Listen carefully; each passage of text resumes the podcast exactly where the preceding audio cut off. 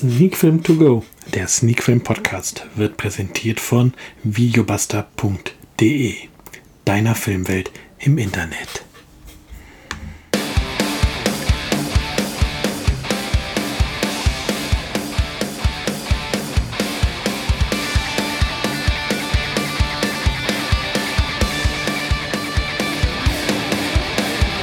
Ostersonntag, Corona-Ostern, Zeit für einen Podcast, Zeit für Sneak Film To Go, Ausgabe 107. Heute mit Spider-Man und zwar mit Spider-Man A New Universe.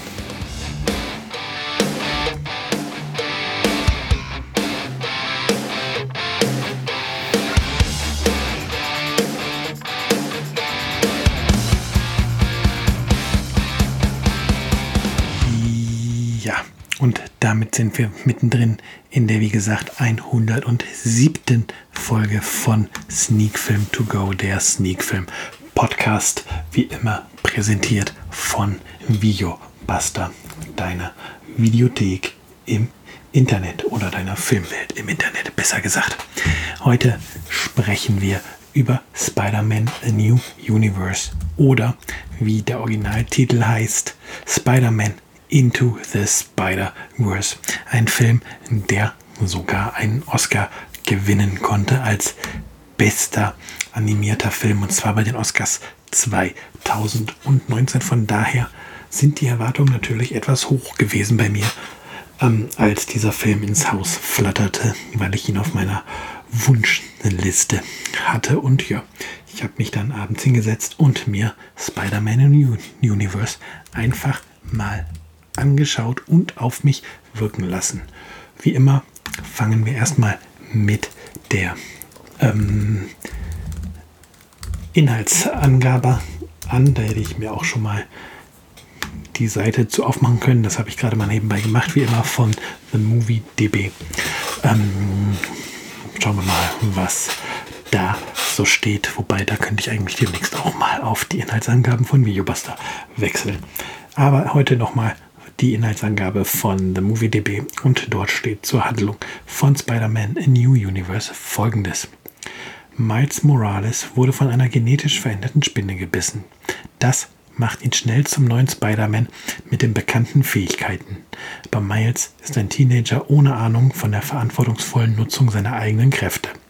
Doch Hilfe naht, denn durch eine scheinbar zufällig auftretende Verkettung mehrerer Paralleluniversen trifft Miles auf Spider-Man, aka Peter Parker, und dieser unterweist ihn in den neuen Superkräften und überträgt ihm Verantwortung.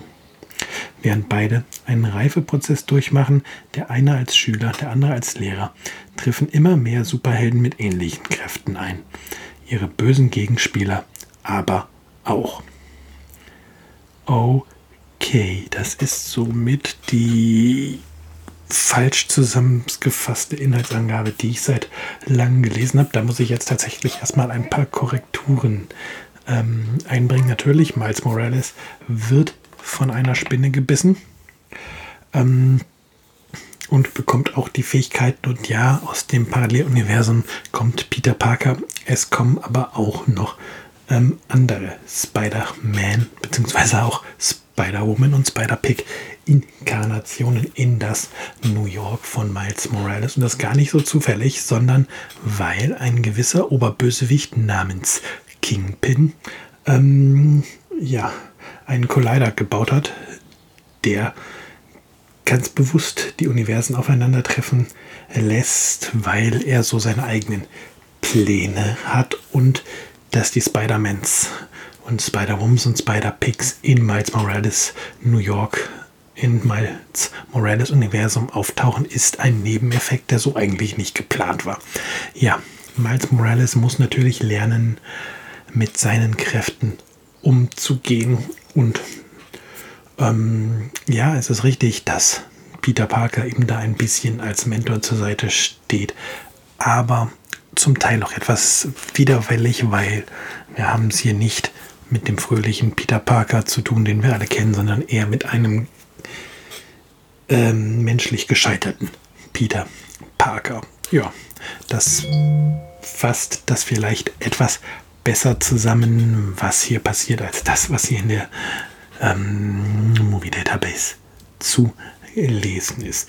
Der Film, ein paar Randdaten müssen natürlich jetzt sein, bevor wir zur Meinung kommen. Der Film geht ähm, eine Stunde 57 Minuten, also 117 Minuten, fast zwei Stunden, hat von der FSK eine Altersfreigabe ab sechs Jahren bekommen. Heißt auf Deutsch, wie gesagt, Spider-Man in New Universe. Der Originaltitel ist ebenfalls schon gesagt, Spider-Man Into The Spider-Verse. Der gefällt mir sogar ein bisschen besser, der Titel, als die deutsche Übersetzung. Wobei deutsche Übersetzung ja auch nicht richtig ist. Sie ist ja auch auf Englisch.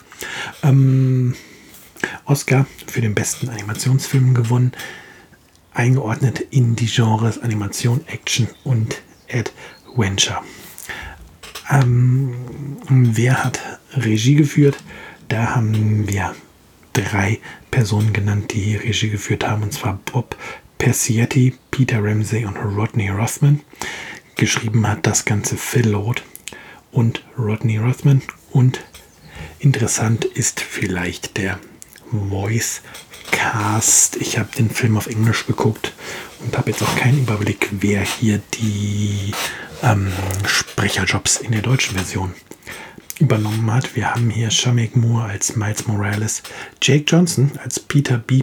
Parker, Haley Steinfeld spielt Gwen Stacy oder spricht Gwen Stacy, Mahershala Ali, bekannter Name, spricht Uncle Aaron.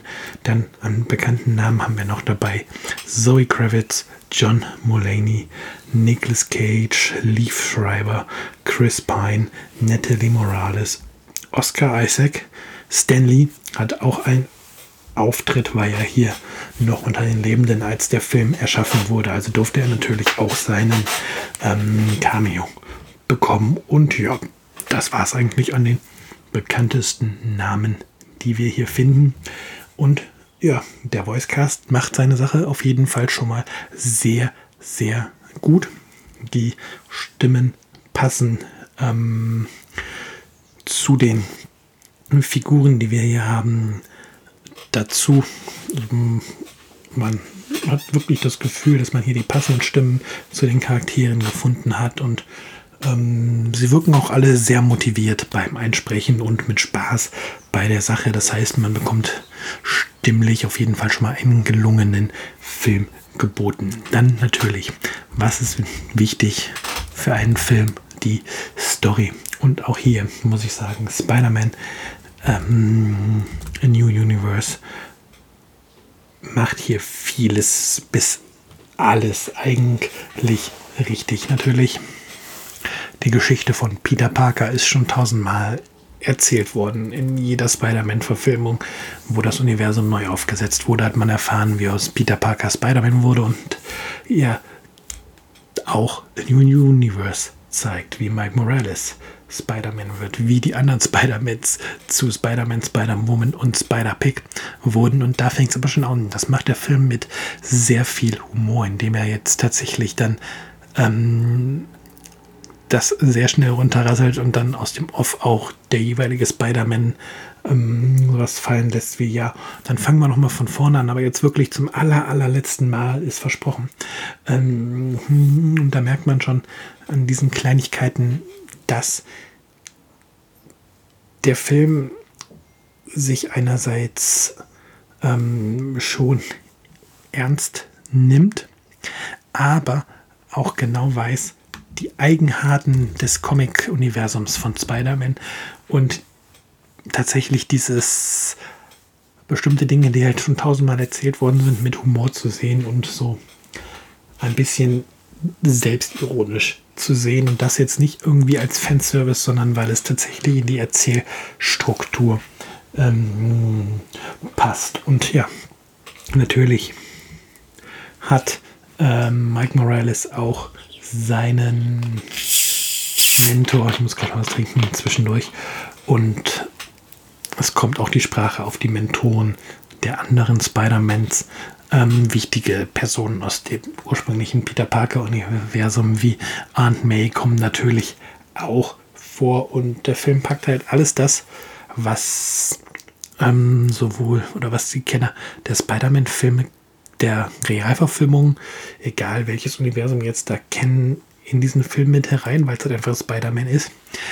Ähm, nimmt aber auch ganz viel aus den Comics und ähm, spielt ein bisschen damit, dass ja auch ähm, es diverse Comic-Vorlagen gibt, wo eben Peter Parker nicht mehr der Spider-Man ist, wo es alternative Spider-Man-Universen gibt und führt diese halt zusammen und natürlich sicherlich ein wenig inspiriert von den Simpsons taucht dann Spider-Ham auch auf ein Schwein im Spider-Man-Kostüm. Und der aber es passt trotzdem super in diesen Film, auch wenn man zuerst denken könnte,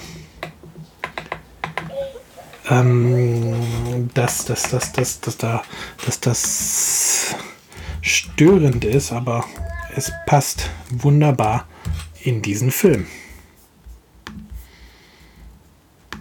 Ähm, schön ist halt aus, oder schön ist auch nicht auch, nicht als, nicht aber, was rede ich, schön ist auch das mit Kingpin, ein bekannter Bösewicht, da ist und dass dieser Kingpin tatsächlich auch herrlich überzeichnet ist.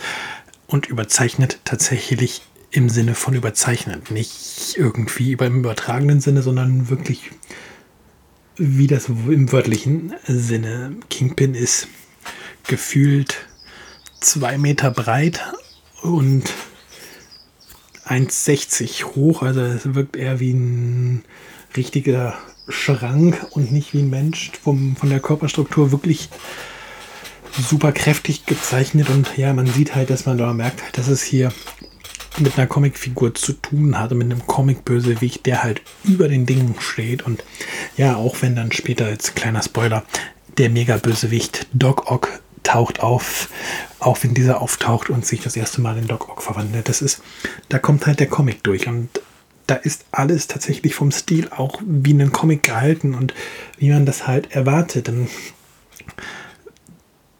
da wird dann auch mal die Realität ein wenig in den Animationen auf den Kopf gestellt und es wirkt ähm, sehr, sehr überdreht, aber nicht negativ überdreht, sondern dieses, wie man ja zum Teil früher um samstags morgens, als die Eltern noch geschlafen haben, Comics geguckt hat, überdreht, wenn man, wenn ihr wisst, was ich meine. Und das passt so wunderbar. Und dazu dieser teilweise sehr, sehr erwachsene Animationsstil, dann die Mischung von den diversen Animationsstilen, dadurch, dass ja die verschiedenen Spider-Man-Inkarnationen aus unterschiedlichen ähm, Universen kommen. Also hier haben wirklich oder hier hat wirklich ein Team am Tisch gesessen und einen Film entwickelt und ähm, hergestellt, der sehr wunderbar durchdacht ist, was die Inszenierung angeht, was die Geschichte angeht, was den Witz angeht, ähm, was die Charaktere angeht. Da greifen die Zahnräder ineinander und ja, wer hätte das gedacht, dass tatsächlich für mich mal ein animierter Spider-Man-Film der momentan beste Spider-Man-Film werden könnte, den es da draußen zu erleben gibt, wenn man Spider-Man gucken will. Ich muss sagen, tatsächlich die Sam Raimi Filmreihe, gerade sein erster Spider-Man ist wirklich ein guter Film, eine gute Realverfilmung. Ähm, die beiden The Amazing Spider-Man Filme waren dann der Schnellschuss um die Lizenz vermutlich nicht zu verlieren und um die Franchise am Laufen zu lassen. Ja, es ging ja dann tatsächlich wieder ein bisschen aufwärts mit dem Spider-Man, der ins MCU durfte, wobei jetzt der letzte der beiden, ich glaube, es ist als zweite Film oder sogar schon der dritte, ich weiß es gerade nicht, der letzte Spider-Man-Film, ähm, Far From Home, da eine deutliche Tendenz nach unten gezeigt hat. Also dass da auch schon wieder dieser Charakter ein bisschen verbraucht ist und man mal schauen muss, äh, wie es da weitergeht. Und von daher bin ich echt überrascht, dass man es jetzt mit ähm, Spider-Man in New Universe, mit Spider-Man Into the Spider-Verse geschafft hat, dem ähm, dem Genre, ich nenne es jetzt mal dem Genre Spider-Man-Film, ähm, neuen Schwung zu geben. Ein bisschen habe ich Angst davor, dass jetzt irgendwie schon Gerüchte und vielleicht ist es sogar schon in der Produktion über eine Fortsetzung im Raum stehen, aber ähm, weil ich habe ein bisschen das Gefühl, dass diese ähm, Vision, die jetzt hier gezeigt wurde, diese Variante von Spider-Man, die Mischung der unterschiedlichen Spider-Man-Universen eigentlich für sich stehen sollte und so für sich genommen perfekt ist. Also jetzt das gleiche nochmal aufzuziehen, würde wieder aufgewärmt sein. Ähm, und auch nicht mehr so überraschend und halt nicht mehr so frisch. Was hier halt passiert ist, wirklich, man, es lebt halt davon, ähm, dass gerade wer nicht in der Comicwelt so verankert ist, nun zum ersten Mal vielleicht mitbekommt, dass ähm, Spider-Man eigentlich, also die Figur Spider-Man, die Superheldenfigur Spider-Man eigentlich nicht an eine Person gebunden ist, sondern dass eigentlich jeder ähm, Spider-Man sein kann oder könnte natürlich. Ähm, natürlich bedarf es da dem Biss der Spinne, aber das ist so. Und das ist natürlich eher unwahrscheinlich, dass das passiert, dass man gewissen wird, aber vom Verhalten her könnte halt jeder Spider-Man sein. Und das ist halt das, was der Film in der Kernaussage aus ähm, zeigen möchte und was ihm so, so, so gut gelingt. Und ja, für mich tatsächlich, wenn ich den Film jetzt nochmal im Ganzen betrachte, ist mir einzig der Finalkampf etwas zu hektisch, weswegen ich am Ende eventuell oder nicht nur eventuell, weswegen ich am Ende einen Punkt abziehe. Aber ansonsten ist das hier ein super fantastischer Spider-Man-Film. Wie gesagt, der beste Spider-Man-Film für mich, den ich, den es da draußen momentan gibt. Und ich kann wirklich jedem nur sagen, leiht euch den Film aus, kauft euch den Film, schaut ihn online als Stream, was auch immer. Aber solltet ihr auch nur ein bisschen mit der Figur Spider-Man anfangen können, kommt ihr an Spider-Man A New Universe nicht vorbei. Leiht ihn euch aus, schaut ihn euch an. Meine Wertung ist deswegen hier auch ganz klar 9 von 10 Punkten. Wie gesagt, dieser kleine Punktabzug für das etwas zu hektische Finale. Ansonsten ein ganz, ganz, ganz, ganz toller Film. Ja, ich hoffe, dass ich euch da einen kleinen Filmtipp für nach den Ostertagen jetzt geben konnte und würde dann sagen, wir machen für heute den Deckel drauf. Kommt weiterhin gut durch diese Zeit. Beschäftigt euch irgendwie drin, bleibt zu Hause. Das ist das Einzige, was ja momentan gefahrlos erlaubt und möglich ist, sozusagen mit ein paar Ausnahmen. Ähm, von daher hört weiter Podcast, schaut ins Archiv und ansonsten bin ich ja nächste Woche wieder für euch da mit Folge 108 von Sneak Film To Go, der Sneak Film Podcasts. Macht gut, Bye bye.